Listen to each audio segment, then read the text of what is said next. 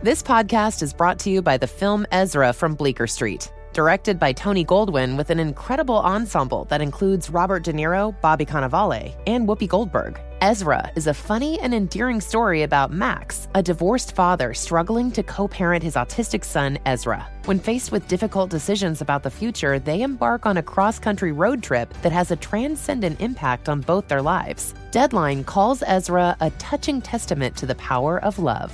In theaters May 31st. Pampers Cruisers 360 is the must have diaper to help keep your baby from taking it right off, which, if you've experienced this, can lead to complete chaos. With its 360 degree stretchy waistband that moves with your baby for a comfortable fit, your active baby can move freely. Think of it as baby yoga pants. Cruisers 360 offers a gap free fit and has a blowout barrier at the back of the diaper to help stop any unwanted disasters. The best part? That stretchy waistband makes it so easy to change your wiggly baby, who is always on the move and can't be stopped. Just rip the sides to remove and roll it up with the disposal tape on the back. Voila! Pampers Cruisers are available in sizes 3 to 7 and now feature fun new prints. Pair with new Pampers Free and Gentle wipes, made from 100% plant based cloth that grips the mess without fear of tearing. With free and gentle, mess meets its match. For trusted protection, trust Pampers, the number one pediatrician recommended brand.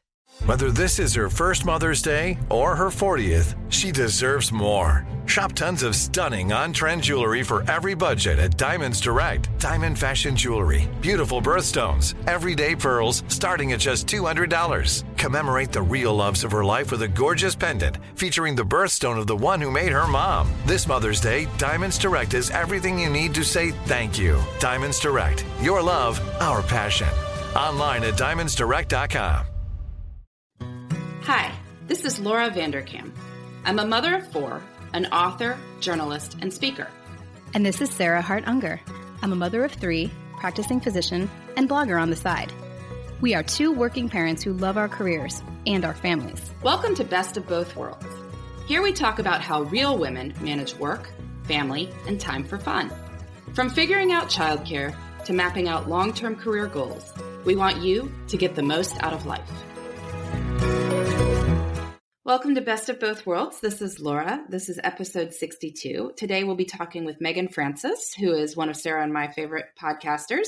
Um, she hosts the Mom Hour, which we've both taken to listening to. And uh, if we have listeners out there who are looking for a more parenting focused podcast, we would strongly recommend it. She and her co host, Sarah, yes, also another Sarah, um, are very you know straightforward and authentic. And yet, you know, they're having a lot of fun with it too. Um, they have eight kids between the two of them.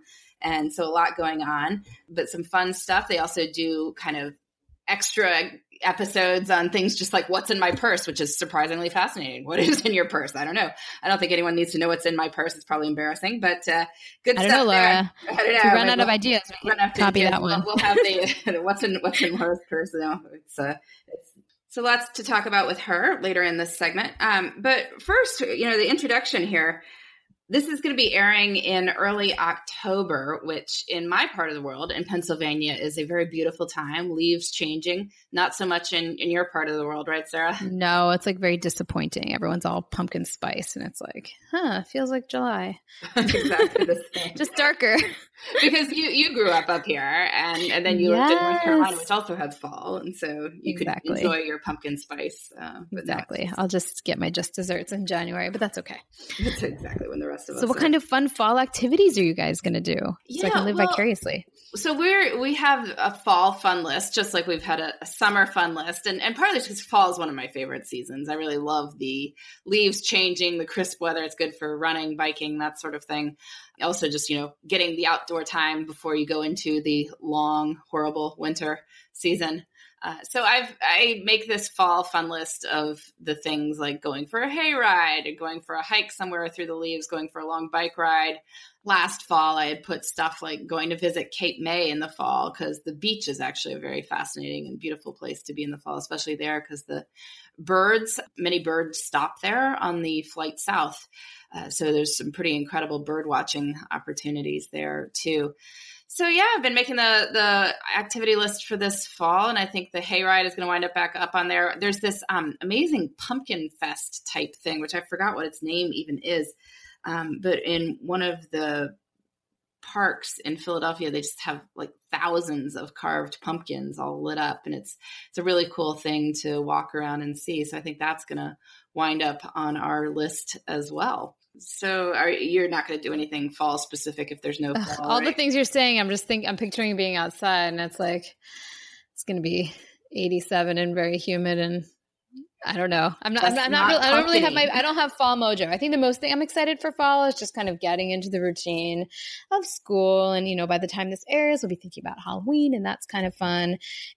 Yeah, I guess it'll be time for like the time change by the time Yeah, this comes out. exactly. Well, not quite. but you guys, you know, be into the the flow of fall activities. You you decided to keep things pretty simple this year, right? Yes. Yeah. Because of the baby and because I, you know, she's going to need to sort of establish some sort of a nap routine someday, I hope. Um, I, I just tried to go for one pickup basically for the two older kids since I'm generally not there and my day of the week varies from week to week. So I can't know that, oh, every Wednesday I'll be there to help do some complex thing. Um, I pretty much arranged it so the kids have something after school, but it ends about the same time. And then the one activity they have outside of the school, they're in it gymnastics together, which meant a little bit of a. I sort of sacrificed. It wasn't the perfect class for my older one, but the instructor said it was fine, and I felt like fine with a convenient pickup was better than perfect and two separate classes, which was going to make things crazy. So a little Yeah. bit of a compromise, but I think I think simple is best for this year. No, Do you guys have your spreadsheet all all up and oh, running? Gosh, I have my spreadsheet. I, I live by my spreadsheets here. So I made the fall activity schedule uh, with on, on a spreadsheet. Um, so if you have listeners to this who would like a similar spreadsheet, you can just go to my website or type, if you Google Vanderkam manage your time, uh, it should pop up the version that you don't have to enter your email. But it, it's just like a 30 minute time log, the same one I used to track my time. So it has the days of the week along the top, the half hour blocks from 5 a.m. to, you know, 4.30 a.m. or whatever it is along the left side. And I fill in everyone's activities on the days of the week that they are. And and the reason to do this is so you can see visually, like, you know, does this work? A lot of our activities are offered multiple times per week, like karate meets six times per week. So you choose one or two to go to, uh, which is great. So, but I knew this. I knew when they'd be offered ahead of time. So, you know, it's the kind of thing that I could just plan ahead of time instead Do you of have like a mini column for each kid in the spreadsheet? No, I don't. I overlap it, but the how it would reason- up- oh, okay, okay. because I overlap it because it doesn't actually help to Oh, so you can overlap in, in Excel, like little overlays. Well, no. I'm just typing in like S swim slash R Oh, karate. okay. Got it, got it, Yeah, got it. no, this is not. I'm getting I all mean, fancy. yeah, you're gonna, no, I'm In not trying to do any like calculations off of it, so it doesn't have to fit a certain form really. But that way, I can sort of see visually what the week looks like. I had certain goals. I wanted to leave one day free, like activity free, for you know, partly to give a breather in the middle of the week. Also, so it's a day we know we can always do play dates, or um, that you know I know I can work later if I need to. Um, I also tried to have a couple days that you know there was just one thing or something because that way I could you know our nanny can just do the driving for for that and I can also work like part of part of the reason to this spreadsheet is is to protect my work time um, because you know I, I had this realization last year that I was ending my work days at you know 410 more frequently than I really probably should have um, and well, and spoiler for the episode up ahead, but uh, you know that that can be a challenge for many of us, many people who work at home who don't have really firm kind of protection. Because yeah. um, Meagan talks a little bit about that, although she has she has a little bit of a different scenario. Yeah, half the time well, and so that she'd have kids coming in. And there's the things. I mean, uh, the kids coming in is one thing, but then actually stopping to go drive people to swim at 410 is, uh, you know, even more like then I'm not going to get to this stuff. And so I wanted to have a, you know, some expectations there. So Monday I'm doing a lot of driving. Like I have to end my day at like 410, and I will be driving through to about eight o'clock. Um, but with You that, get to end your day at four I get to end my day. and I won't. I'll be doing email at karate. I'll be, you know, probably reading books that I'm reviewing while at swim, or, you know, maybe I'll bring my running clothes and try to run while somebody's at swim. And I'll use the time. It also yeah, that sounds, builds that actually in, sounds that's good. Good I- multitasking. and and I'll be I've built in a break with that with so I'm responsible for driving the 11 year old on that day and there will be times that he and I can hang out for a bit and I think that's probably going to be a good thing. I think he's going to um, need some of that just the way things are kind of playing out right now. Um, so Because he's going to be in middle school, he's going to be in middle school. I know. Wow. But yeah, no, this thing is a, and I also wanted to make sure that weekend afternoons were open. So all our kid weekend activities are in the mornings on weekends. So that way we have the ability to like take off at, you know, noon or at 11 or and go do a daytime activity, like go hike somewhere or go, um, you know, biking somewhere and instead of having something chopping it up in the in the middle of the afternoon. So I gotta say this is this is a thing of beauty. I, my I made this spreadsheet and I like only my Do you have kids- one from last year that you could share? You know, I'm, I obviously nobody wants to put out there where their kids are every minute, but if you have like an old one, maybe you could post it. Yeah, uh, although the, the places they're going are exactly the same as they are this year. Oh, so maybe doesn't really then. help, You could uh, you could make a fake one a in fake code. one. Yeah, if my children were in soccer, this is when they would go. exactly. Switch the days around. I don't know. Yeah, Some sort of- you know, but I was so excited about it. I had to call my 11 year old in here to look at it, and I feel like he was like, Did he appreciate it? I, I don't think Did he, he like? did. I was like, you need to print Oh. the spreadsheet. He's like, okay, it's an awesome spreadsheet. And I said, thank you. And then I sent it to our nanny and sent it to my husband. I, you know, made it clear that I wanted both of them to like give me the appropriate praise for having cranked out this spreadsheet. And did they just write like okay? And were, no, they "No." were. My, my, my husband made a point of like, our, at the time, our printer wasn't working at home, so we had to print it up from the office. So he's like, I printed multiple copies, and I'm looking at this. is great. It was like That's nice. Appreciate That is good. the activity schedule. Um, Oh my gosh. Well, this this is a long intro. We got to get into Meagan. Okay. All right. Let's go right into Meagan. Well, we are very excited to welcome Meagan Francis to the Best of Both Worlds podcast today. Meagan is the co host of the Mom Hour, as well as many, many other things. And Sarah and I both listen to the Mom Hour, right? Sarah, it's one of your favorites. I, you've I do. You listen to it too? That's I awesome. do. I do. I rec- started listening because you recommended it, and I, I knew Meagan from way back, but uh, I sort of missed that she was on the podcast circuit now. But uh, yeah, you've you've had several reinventions, right, Meagan? Yeah, I have. Yeah, and um, and hey guys, really good to be on the show. And Yeah, Laura, yeah, we do go way, that? we go way, way back, like we do. like eight, nine, ten years. I mean, it's a long time. I'm not surprised that people don't necessarily know if they're kind of in my like inner circle that I've been doing the podcast thing um pretty much exclusively because I feel like I've also sort of fallen off the face of the earth um social media wise for a little while which I'm trying to rectify now because that's got some drawbacks like no one knows what I'm doing unless they're already listening to podcasts so but yeah um I've I can walk you through Yeah, like well, why of don't you first, yeah. you know, since I had my sort of stunted uh, intro there of you, sure why don't you go ahead and introduce yourself to our, our listeners and then talk a little bit about your, you know, career and family journey? Sure. Okay. Um, well, I'm Meagan Francis. I'm the mom of five kids. They are youngest is nine and oldest is now 20. I ha- I live in Michigan. Um, I have gone through many pivots actually over the last 15 or so years. I just recently got divorced, so things have been kind of wacky since then, and I'll I'll lead up to that. But that's led to some interesting career um, pivots and then pivot backs.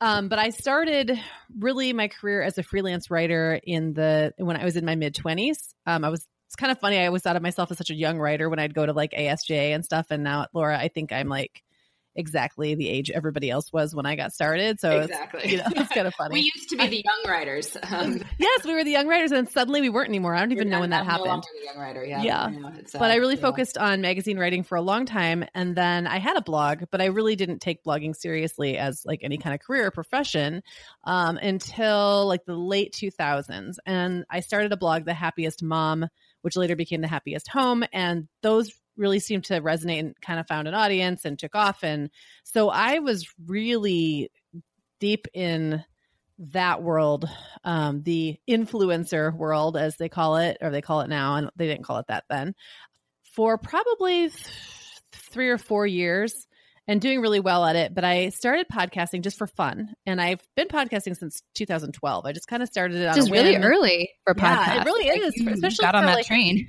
Yeah, especially in our, I think, niche. I think before that there were a lot of like humor and like politics and tech and stuff, but like you didn't hear from a lot of women podcasters talking about stuff like family life and motherhood and work life balance and all that stuff. So yeah, it was pretty early. And then I kind of saw that start to take off around 2014. And at the time, I had just been blogging. Like it got to the point, and maybe you guys can relate to this, um, especially you, Laura, because I know that you've spent a lot of time. You know, you did a weekly newsletter for a long time. Um, I don't know if you still do.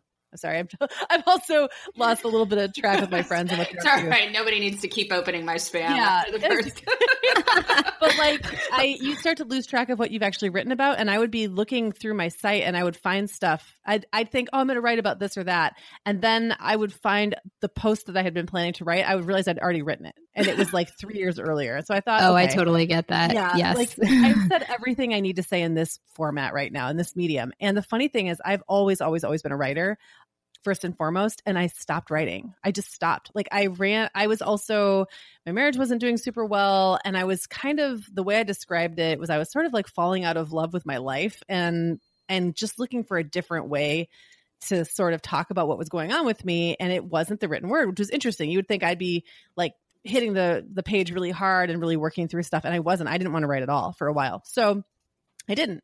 And I started podcasting instead. I really kind of doubled down on that. And at the time, the woman who was Sarah Powers, who at the time was working with me on my blog as a managing editor for it, I said, Hey, you want to start, do you want to start a podcast together? And so we did. And so we've been doing that, the mom hour, which I would say now is like definitely our biggest show. Um, we do have a network and I'll talk about that in a little bit, but we've been doing that for three years.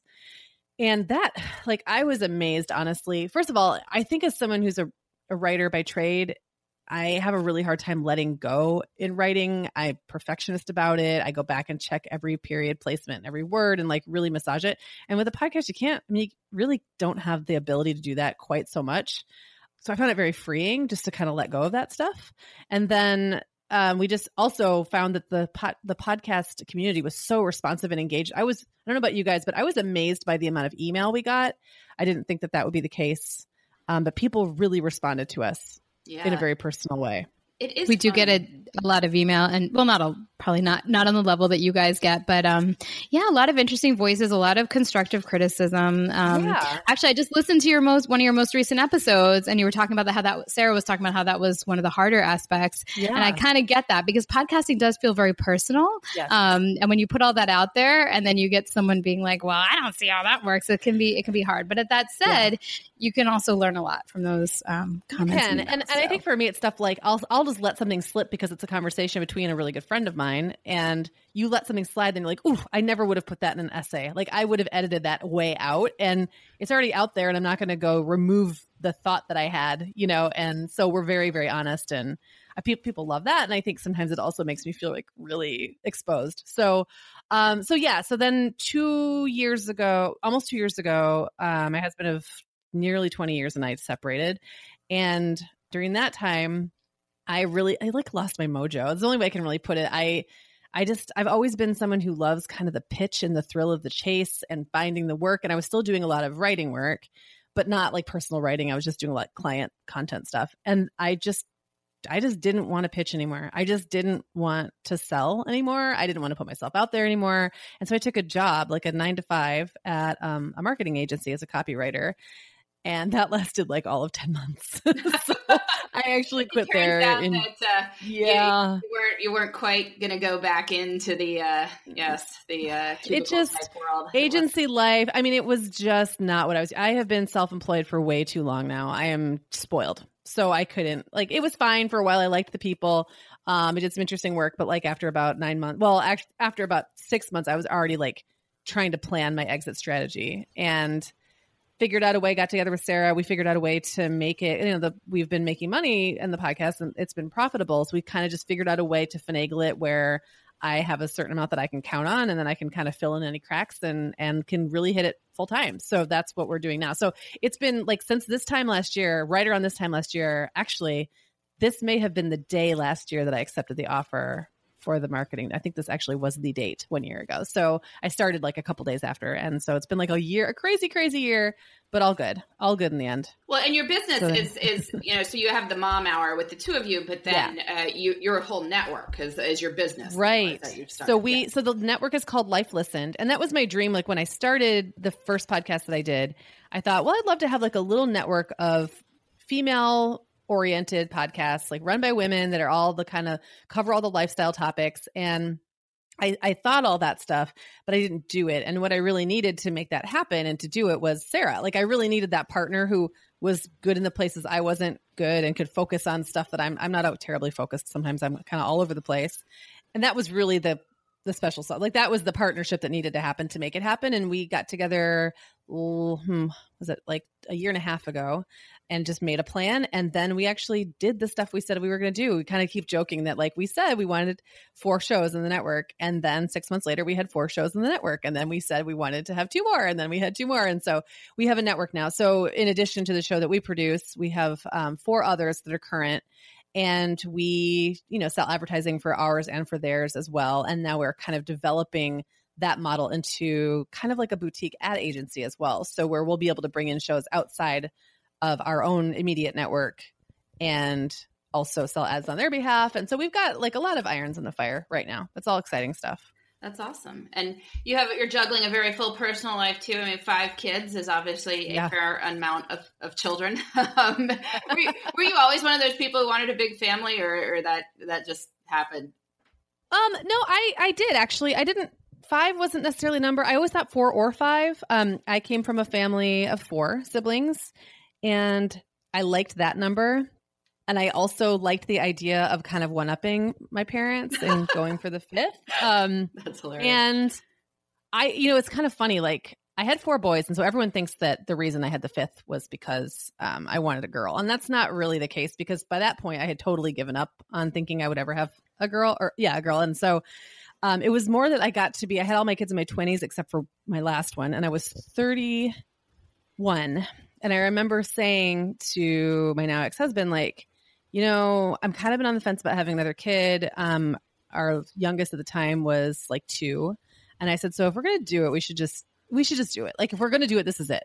Cause after this, I think the factory is going to be closed. Like I don't, I don't think I want to have one, like a caboose baby in my mid thirties after spending my entire twenties basically breastfeeding. So he was like, okay. And we didn't really take it ser- super seriously. And it took me like one month to get pregnant. So, of course. Yes, of course. Right. So, um, but yeah, I love having five. I love having a big family. It's totally different now than it was then. I mean, it was so insane for a while. Like, I had five kids under the age of 11. And at that time, you know, I couldn't leave them at home to go anywhere. So every time I went out in public, I had like at least four of them. And that's when I look back and go, geez, like what a crazy time now it's like they're all kind of doing their own stuff. And, you know, my youngest is self, she can make her own sandwich and get her own glass of milk. Like they don't need me in the same way. It's more like getting them places and making sure they're keeping up with their schoolwork and stuff. It's just a very different kind of parenting now, which I, I know you can relate to as well. But um, yeah, it's just different. Well, one of the reasons I love your podcast is because you do talk about all those changes, and because mm-hmm. your your partner Sarah has younger kids, although they're getting older. Yeah. Um, it's really cool to hear the contrast. And I have to say, like, there's definitely for those of you who haven't listened to the Mom Hour, if you want to hear a mom finding joy in in some chaos, uh, Meagan does that really well. I mean, even though they are older, you've got a lot going on, and yet you kind of come off as quite relaxed under those circumstances. It's pretty inspiring. I, I typically am, and I think that's part of what allowed me. And I think one of the fun things about Sarah and I talking is that we have very different ways of approaching parenthood, and but it's based on our personalities. Our personalities are just really different. We agree on a lot of stuff, but we just come at it from a completely different angle. And so, um, no, it's awesome. I, you guys, yeah. you, you were great compliments. Yeah. And I think one of the reasons that I was able to have five kids and not lose my mind is because things like noise and chaos didn't really ever bother me. And that can be a blessing and a curse because, you know, that also doesn't really incentivize you to get on top of it until sometimes it's a problem. So I've been on both sides of that. There's I've had to learn some workarounds, that's for sure. Yeah, well, I'm sure the logistics of getting five kids to activities is is quite a quite an issue. And now you have the additional logistics. So you you and your ex husband have have pretty much split custody, right? Is that yeah. how? Yes. and and so it's like half a week on, half a week half off. week is how on, we do half it. A week off. Mhm. Um, it, was that um. I mean, we could talk a little bit about the uh, divorce. in general. You've been amazingly honest about it on on the podcast, which I think is also one of the reasons the podcast is so awesome, just the authenticity on there. But I'm pondering, like, boy, like do you, the logistics, I mean, the sheer logistics Yeah. of moving kids around from one household to another sounds like this added layer. I'm, I'm very curious how you guys make that work. Well, you know, it's been evolving. So the first um gosh, almost a year we lived in the same house and he and I went and they called that nesting or something like that. There's a name for it. Oh, that's very interesting. I'd Yeah. never heard of that, but that actually, Yeah. So from a in this- standpoint, doesn't sound terrible. we lived in this big house and it fit everyone really really well and we were kind of like well what would be the point of us both having to have like expensive big houses right now and then like how like the uprooting for everybody and like that just felt like a bummer to me um and to everybody and i think neither one of us was ready for that. So we both had places outside of the house that we could stay at during or we also had the house kind of set up in such a way that we didn't weren't really in each other's spaces too much. Um so i think that that year was really good.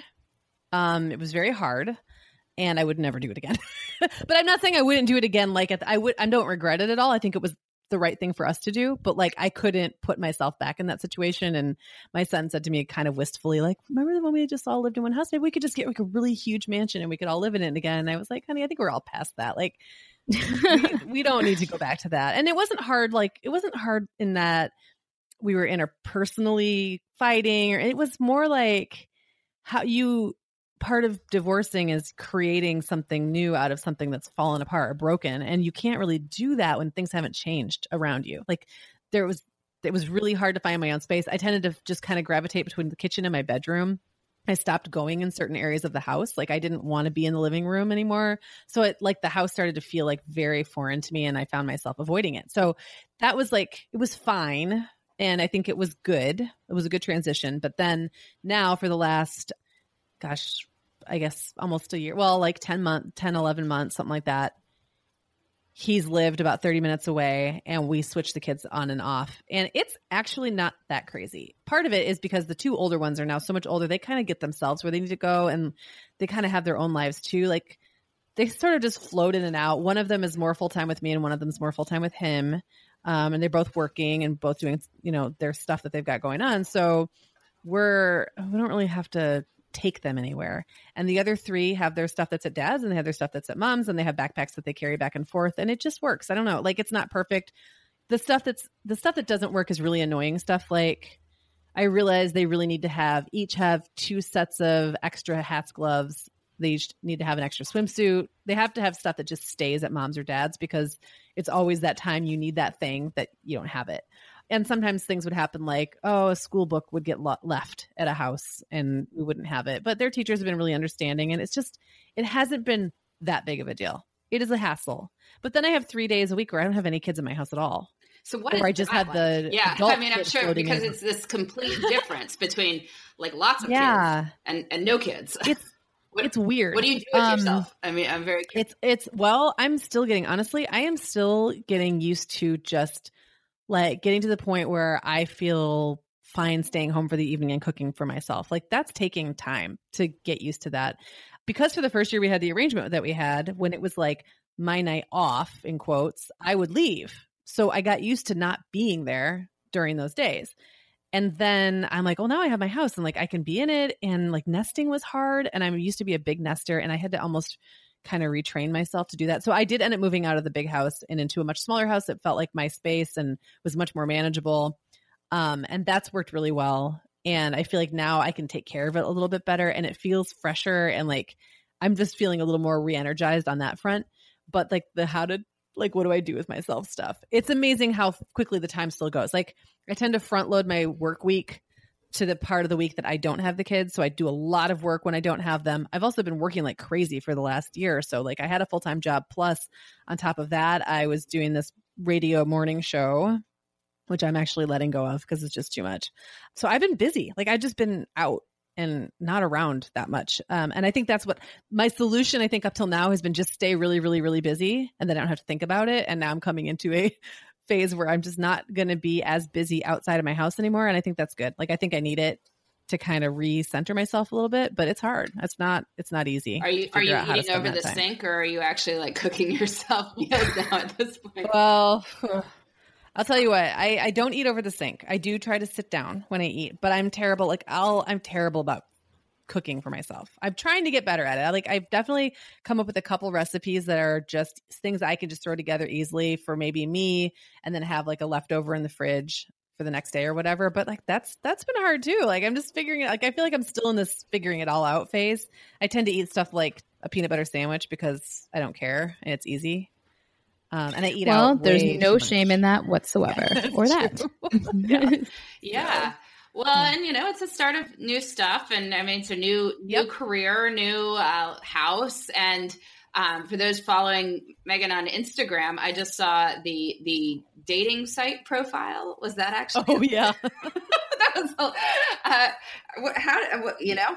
Tell us about that. What are? Oh yeah. Well, I I posted a funny thing so um about when you just give up on your dating profile and I put like one sarcastic sentence in it because I've had like I've changed my profile a million times and no matter what it is it's always dumb. And like like I mean the results are always dumb. So I've actually been on dating sites for like a year and ooh, it's kind of the worst I have to say. It seems like dating is really complicated now, like much it, more so than is. like I and, missed that whole thing. Yeah. Well, and I got married really young and it was someone I knew from well, we went to high school together. We didn't date in high school, but we went to the same college and we had the same friends and we just decided we liked each other. You know, it's like it was so simple. And now what what tends to happen, at least at my age where I live, and I live in a small town, which also complicates things. Like everyone I know my age is pretty much married. Like most people aren't on their first divorces yet. I'm a little bit new, you know, early to the scene there. So they are still married or if or the really early stages, or for whatever reason, we're just not a good fit. So I have not met a single person like through the usual channels who has been a really good candidate to date. So then it's like, okay, well, what do I do? So everyone uses the apps. So I use. I think apps. the apps have become the usual channels. I mean, I, I, don't. Did you read Aziz Ansari's book? I think it was like Modern Romance parts, or something. I read some essays from it, and yeah, I thought it was spot on. The one where he talked about what it would be like if you went up and swiped left on somebody's face because they didn't like the same team that uh, you did something. Yes, yes, yes. And that's really what it's boiled down to. It becomes this very superficial, like list, like laundry list. Like, do I like the things that this person said in this paragraph? But you, otherwise, like, what do you have to go on? Even at a bar, you know, you have a first impression that's created by their whatever they say or look like or how they're dressed.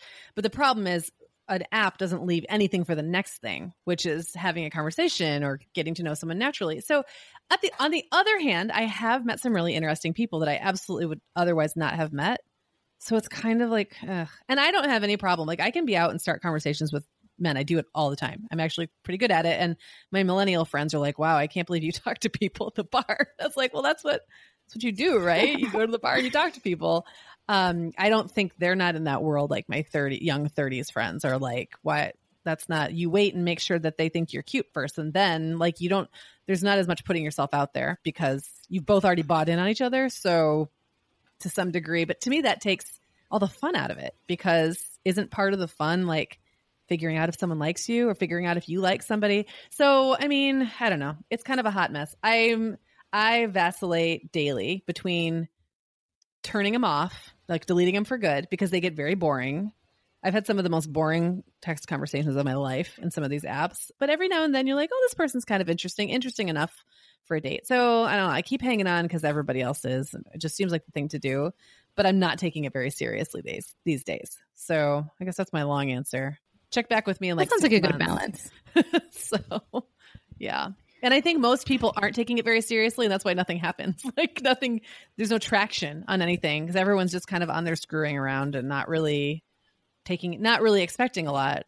So their investment's very low. It's it's just a strange, it's a very strange little ecosystem that I'm living in at the moment. But it is what it is, right? It's it, maybe one day I'll write a book about it. That would be great. Ooh, we, yeah. we would read it. But what we want to know, um, you know, day in the life of Meagan. And so now we know that. Uh, I mean, our reader, our yeah. listeners love like sort of logistics and everything. Uh, And obviously, yes. you have two very different days in life because there's day in the life yes. with, without kids and day in the life with kids. So if uh, maybe you could do a quick run through of, of both. Like, so if you don't have your kids with you, yeah. what does a day look like for for you? Yeah, well, okay, so let me give you I'll give you the what it looks like currently like right now and then I'll give you what I'm hoping it's going to look like Ooh, because like I'm about to leave. So I've been doing this radio gig for 2 years. Um, right around the time the time I started separating from my ex, I was asked to co-host a morning radio show like Meagan in the morning kind of a thing. So I've been doing that. So that means I have to get up around 6:30 and go in to the station and I'm there from 7 until 9 9:30 depending on the day and so what was happening during the school year, this was just a crazy hot mess, which is part of the reason I'm letting it go because like I would get my daughter, I would jump on the mic on the days I had my kids in my kitchen while I'm making like my tea and bacon or whatever. And then between segments, I would be waking my kids up and like making sure they all had their stuff and making sure they get ready. And then I'd be like, shh, mom's on the radio. And then they would all shut up. And then I would do my segment and then I would jump off again. And that sounds, like, I'm interrupting because that's insane. Like that sounds insane. It was insane. And they were like three and four minute segments, but like there's a lot of like, you kind of have to be paying attention in between because you, you maybe have two songs break. So it's not a lot of time. And on the days I didn't have my kids, it was super easy. I would just show up at the station and just, you know, get on the mic and shoot the crap with my co-host. It's not a hard job, and I always thought it was really fun. But on the days that I had the kids, oh, and then I would always go in as soon as I dropped my daughter off at school. I would go in and be live in studio for like an hour because there was like people would come in for interviews. So I'd drop my daughter off and like zoomed to the station to make sure I got there in time for my next segment. So it was insane. And I finally was like, this is why am I doing this to myself? Like just because I can do something doesn't mean I should. And like I'm not the point where it was really good for me, I think, for a while to have a reason to get up in the morning and get out the door and like be dressed and all that stuff and have someone that I could talk to every day that was like fun. And I think that was really good for me, but I'm, I'm, it's become more hassle than it's worth. So then I would have started the rest of my day. So then I would have gone home. And if my kids were home, like during the summer, you know, you just kind of end up on the days you have them, you know, you do that sort of like work at home mom like you're working but then you're interrupted and you have to make a snack or a lunch and then maybe you know it's summer so let's go to the beach and it's like just a lot of back and forth. I've never really relied too heavily on activities because then i just find that that's one more thing i have to worry about and like getting them there then picking them up or having someone else pick them up. So they have activities but they don't they've never had like full day camps that they've been doing. It's more like we have friends down the street that they can play with and we do a lot of swapping and stuff like that. So that would be what it would look like in the summer. And during the school year i would just I would just work at home, try to fit in a workout. I, I do the most mediocre workouts ever, um, which is something I'm hoping to change because I would like to get in better shape again. But what I'm hoping it's going to start looking like is that I will get up on the days that I have the kids, get them off to school, go to the gym, maybe do a real workout, you know, come back and then have a nice long stretch of work day, like a four or five hour stretch. Then they come home around 334 and do some quality time so it like really not have those days be super focused on work just enough and then the days that they're not here basically just work. And that really hasn't changed too much. It's just that now two and a half days two and a half work days a week i don't have my kids at all. So those days i can just sit there and like do that zombie thing in front of my computer.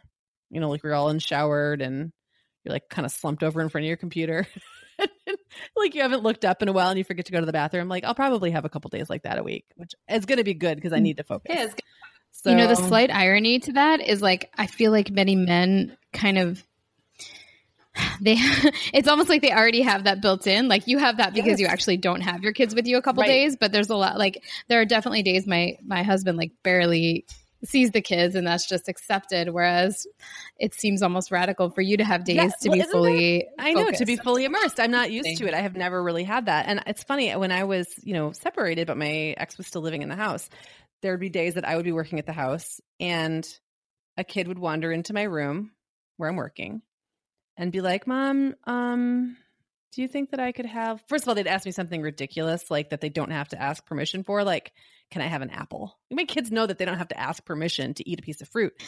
And then I would They're say, just looking for some love. exactly. And I would be like, sure. And then I would say, where's your dad? And they'd say, oh, he's in the kitchen. I would say, okay, well, no.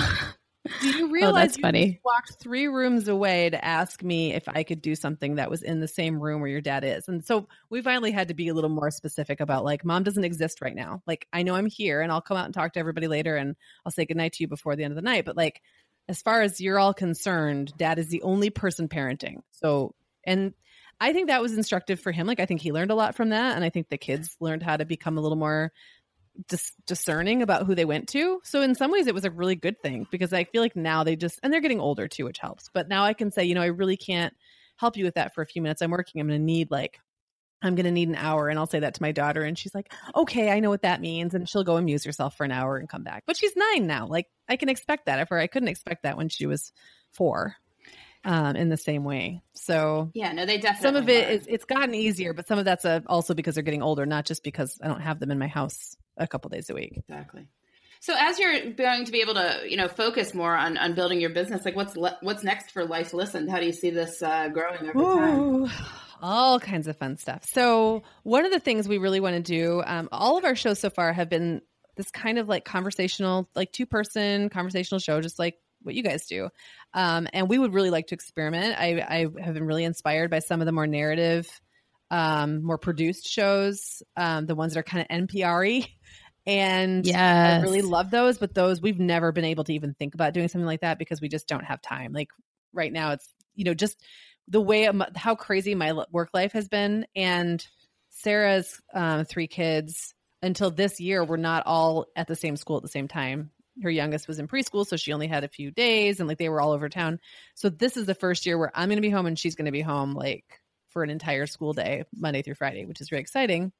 And uh, it's going to make everything easier. Like, you know, and you guys probably deal with this too. Like, just sitting down together at the same time to record can be really challenging. So, imagine when we have multiple times during the week we could do that and talk about stuff. So that's really exciting. Um, we really want to get a community going, and I don't, I don't know if you guys are familiar with Patreon or if you use Patreon.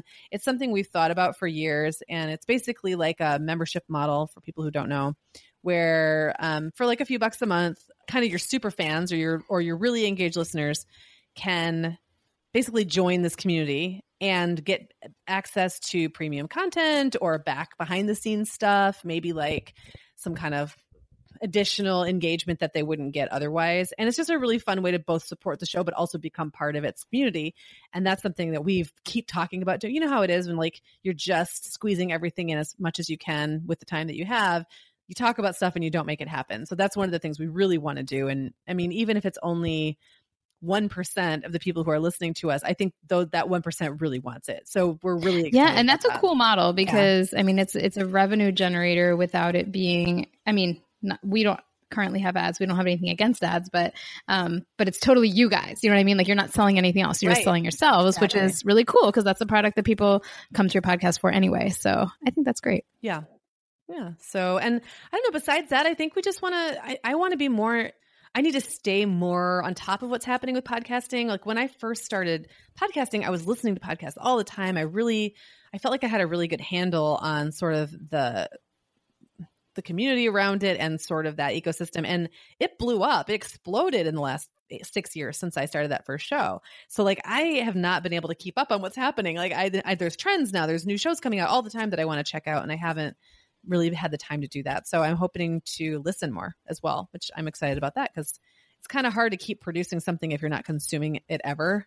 And I know for myself, I've always gone through phases where I consume more and then produce more and consume more and produce more. But after a while you start to kind of like lose touch with what's going on around you. So yeah, that's another goal. Yes, it is the the hazard of podcasting. is There's so many good ones that you want to listen to out there, and there's only so right. many. you can't listen to more than one. have once. you tried? Have you tried listening on like two times? You know, I have not because I I do. I do. I do 1.5, okay. and um, I probably could ramp it up actually now that I'm used to 1.5. My husband thinks I'm crazy, um, but net, then once you start getting used to that, then like the regular speed sounds so. Then you want to listen to the regular when you're trying to go to the so, yeah, exactly. I've listened. I've never listened to a podcast on higher speed. I've listened to audiobooks and I find it really hard to get used to. So I'm I'm worried that it would make podcast listening not as fun for me, but I might try it.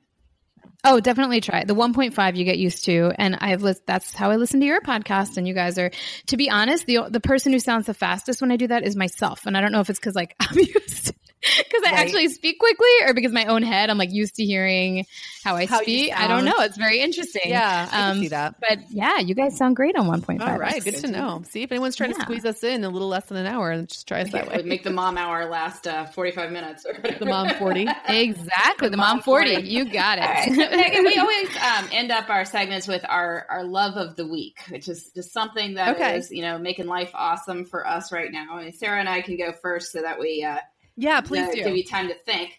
So my love of the week is uh, Crocodile Creek Puzzles. Um, yeah, what are these? It's yeah. just a brand name. I don't know which if it's one of the major toy companies that has this as a um, you know brand, but uh, it's Crocodile Creek. They are pretty nicely like they've got a little heft to them, so they don't completely fall apart, and they actually stick together pretty well. There, lots of interesting ones, you know, like there'll be maps like you know the globe uh, the the world or the us um, or like under the sea or pirates or whatever but there's just a bunch of them but um, they've got a lot of you know 100 and 200 piece ones and those are really doable with um, my age kids uh, so i also have just a thing for puzzles i enjoy doing them myself um, and so we've we've collected quite a few of these these crocodile creek ones so i'm always on the lookout That's for awesome. more uh, so i'll have to hit up Target again, I guess, for for more. Sarah, how about you? Uh, well, this is going to air much later than school, the start of school for most people, but that's okay. We're preparing for it now, and um, I had to buy new lunch bags for the kids, but so that's not my love of the week because there's not that many lunch bags that are washable. But when I find a good one, I will put that in there. But no, um, we have those metal lunchbox containers that have like segments and they close, and they're in perfect shape from last year. I don't think they're I think they're always just gonna. I don't think they're ever going to destruct. So I love them. Um, and if you're looking for a durable lunchware, then you might want to check them out. Okay, you guys, I have to admit, like, I totally forgot you were going to ask me this. It's okay. That's okay. You, guys are talking. Come up with something sleep or whatever. I we're, we're totally okay. All right. Yeah. Just let me think for a second, because while you guys were talking, then I couldn't, like, I couldn't come up with anything because I was listening to you guys. Oh, I know. I know. Um, okay, I know.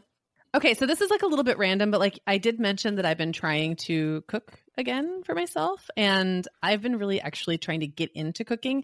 And I used my tagine. Do you guys know what this oh, is? Oh, like Moroccan, like yes, yeah. yes. It's like a Mediterranean like clay pot. I think mine's actually porcelain, and the company that mine is a Emile Henry, I believe is it's kind of fancy.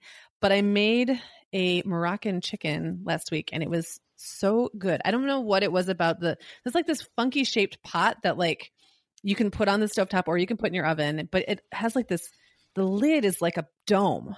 And I think what yes. it does is it traps the heat and circulates it, but it also traps moisture. So the chicken came out like really, really good. And now I'm actually like it's I've had this for thing for three years. It moved with me twice. And I finally was like, I'm just gonna use this thing. And I did and I loved it. So, um, do you guys put a link in your show notes to your loves of the week? Because I can. Link. Laura definitely can. can. Her show notes. Our show notes are yeah, her blog posts. Okay, yeah, I'll send it to you because you guys people might be interested in it, and I'll send the recipe too. It was so good. Ooh, sounds good. It made my week. Cool. Oh yeah, link, we can link the recipe. Everyone would want the recipe. Sounds cool. Awesome. And you don't need the pot to make the recipe, by the way. You can make it with a skillet with a lid, but I just thought the tagine looks really cool and it's fun. We probably have a lot of people who have one of those like sitting awesome. in their cupboards. you get all sorts. Right. I know. Looking for looking for an excuse to break out the tagine. What am I going to do with this thing? Now you know. Now you know. All right. Well, Meagan, thanks so much for coming on. We really appreciate it. Yeah, thanks, guys. This was super fun and really um, keeping up with you guys and what's going on. And I will definitely, now I'm diving back into podcasts, you guys. I've already subscribed, but it'll be like high on my listen list. So, yeah. Yay. Yay. Awesome. Okay, this week we have a question from Confused in Colorado. I love that people are starting to put things like that. It's like we're a, you know, yes. one of those agony at columns. You know, we highly encourage that. Sleepless in Seattle. Yes. Well, Miss Confused is a first time mom of a 15 month old and an attorney in her fifth year. She had actually recently moved from government to corporate practice where she has eminently reasonable hours, especially for a lawyer, and no travel. She is the primary parent for the limited logistics of a fa- family with one toddler, drop off pickup, music classes, and doctor's appointments. Her husband travels extensively, usually one to three weeks out of each month. Hmm, three weeks out of a month is is pretty extensive. Um, and often over weekends because he goes to Asia. In general, things are working well, and the flexibility he has when he is home is a great asset. But they struggle managing family communications while he's gone. Sometimes I feel like items I want to flag and disposition I think she means that's lawyer the right word. I don't know. Uh, yeah, that's lawyer speak. I only speak doctor speak. Okay. An invitation I want to accept and put on the calendar, for example, or making travel arrangements for an upcoming trip are a welcome, an unwelcome intrusion. That makes it hard to plan ahead for times when he's home, which I get her wanting to make the most of since he's away so much. By contrast, he likes to video chat extensively with, with our daughter while he's away. He's a wonderful, involved father and husband, but this can sometimes be disruptive for a toddler and for our routine. My question for you and Sarah is how and this is more for Laura because I don't really have a on the road spouse, but um, how do you develop a cadence when one of you is on the road? What are best practices for managing life when work takes one parent away? And how much should a parent's desire to be involved from afar factor into those decisions? Does this evolve with multiple kids as they age? Yeah, well, I mean, I think it's a good question. Um, you know, we people who are listening to this know that we recorded an episode recently on you know families where both parties travel and sort of how you manage the logistics of that.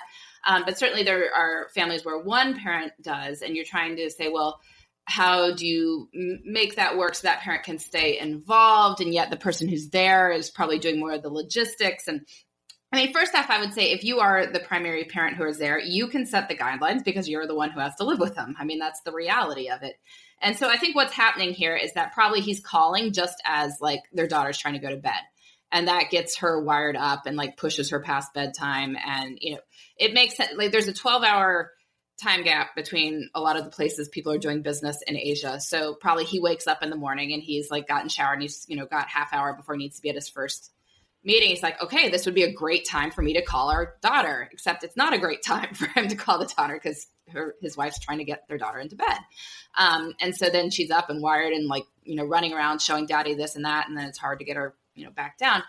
So you know he needs to work around it i mean i think that's fair that if he's the one who's not there she's the one covering it he needs to respect their schedule. And there could be some compromise with it but maybe it means he needs to start waking up a little bit earlier you know that maybe he can um, do that video call at like 6 a.m instead of 7.30 and so that he gets up a little bit early does it before the shower before breakfast I suggested, you know, doing it so that he can entertain her while mom's making dinner or something. That would actually be a useful function of, of these video chats, um, that she can hold the phone while while mom's making dinner and and deal with that. Um, I think partly what's happening with the the emails that she feels like it's unwelcome intrusion is because he's not responding. But I think the reason he may not be responding to a lot of it is the same thing with when they're being sent and the 12 hour time delay. Because if you, if you think about it she is maybe sending this you know after their daughter's in bed she'll like think of stuff uh, or maybe you know in the middle of the day. Well if it's in the middle of the day he's asleep. Um, he is not seeing it. He's probably not processing his personal emails till the evening which means that there's like a 24 hour or more delay between when she's sending it and when he's reading it and responding. You know, same thing. If she's sending them at night, you know, he's starting his workday, he's probably not going through it. By the time he sends it at night, she's like, you know, in the middle of her night. It, it just doesn't. The overlap is such that it appears that people aren't responsive when in fact they are. It's just not a good time for them when it comes in. And so I think what you just have to do is maybe send a digest email um, and then the assumption with the digest email is that you will get a response within X amount of time, right? Like you can set whatever that is. But, you know, if I send the digest email at this, you will respond to all items within 24 hours because that's what allows us to, you know, make a functioning schedule as as a family that is in two separate parts of the world at this point. And there's a lot to be said for the digest email in general. I've needed to start sending digest emails to Sarah. to I'm sending them all the time. I realized, like, wait, wait, she's she's in with patients. She can't actually respond to this stuff. like, oh, but know, it's okay. You know, I do inbox zero. I'll go I know, for, I'll go through when I, want. I sent you twelve separate emails during the day, and you're like trying to get down to zero every time.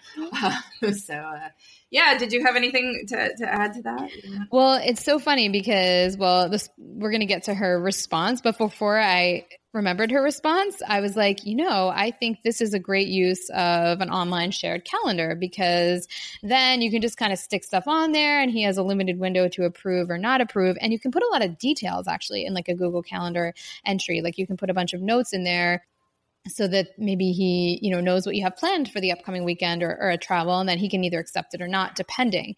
And as you know this person actually replied to us and it turns out that they were doing something like that. So that is awesome. And i guess my other thought what was my other thought? Hmm.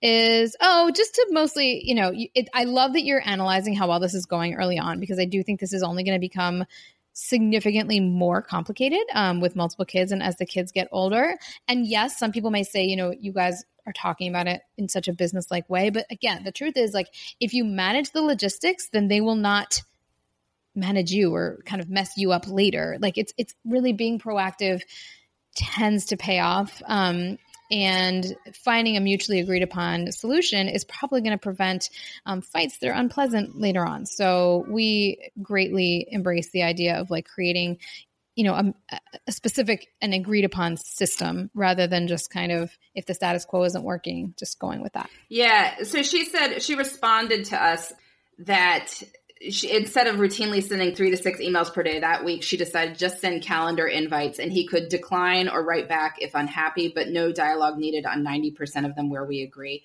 And I kind of like this too. I mean, you know, again, if he's not there, you don't actually have to ask him permission on all this stuff. You know, it, it, it's it's kind of it's hard to put this, but you may as well make the schedule. If you're the parent who's primarily deciding these things, you can make the schedule and then he can say if he disapproves. But waiting for him to approve on some of this um, could just drive you insane. Uh, and so I think that that's probably the way to go.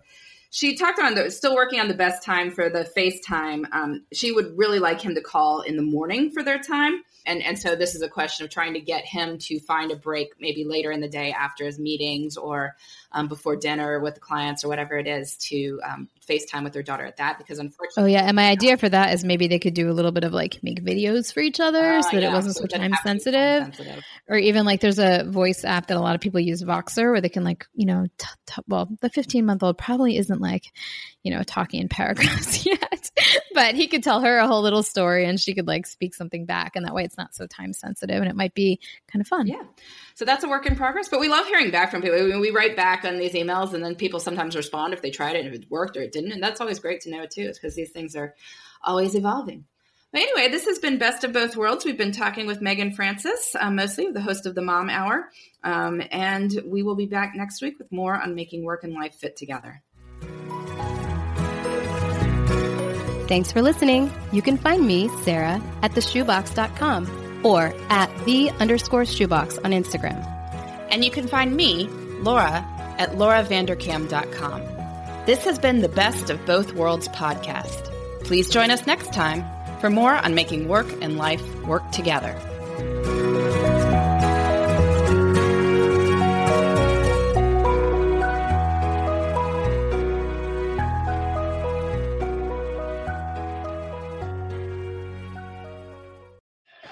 Dad, The Dress, 30 to 50 Feral Hogs. If you knew what any of those were, you spend too much time online. And hey, I do too. 16th Minute of Fame is a new weekly podcast hosted by me, Jamie Loftus. And every week we take a closer look at an internet character of the day. Who are they? What made them so notorious? How did the internet or the algorithm choose them? And what does a person do when they're suddenly confronted with more attention than the human psyche can handle? Listen to 16th Minute of Fame on the iHeartRadio app, Apple Podcasts, or wherever you get your podcasts. It's brand new, season two. I'm Marisa Thalberg. And I'm Stephen Wolf Pereira. And we're excited to be back having bigger, bolder, and always real conversations. Straight from the C suite front lines of marketing, media, and more. We have great friends joining from people you may know, like Wilmer Valderrama and Bobby Berk. And people you'll want to know. So grab a coffee or, hey, even an Aperol Spritz and come join us on America's number one podcast network, iHeart. Listen to brand new on the iHeart Radio app, Apple Podcasts, or wherever you get your podcasts something that makes me crazy is when people say, well, I had this career before, but it was a waste. And that's where the perspective shift comes that it's not a waste, that everything you've done has built you to where you are now. This is She Pivots, the podcast where we explore the inspiring pivots women have made and dig deeper into the personal reasons behind them. Join me, Emily Tish Sussman, every Wednesday on She Pivots. Listen to She Pivots on the iHeartRadio app, Apple Podcasts, or wherever you get your podcasts.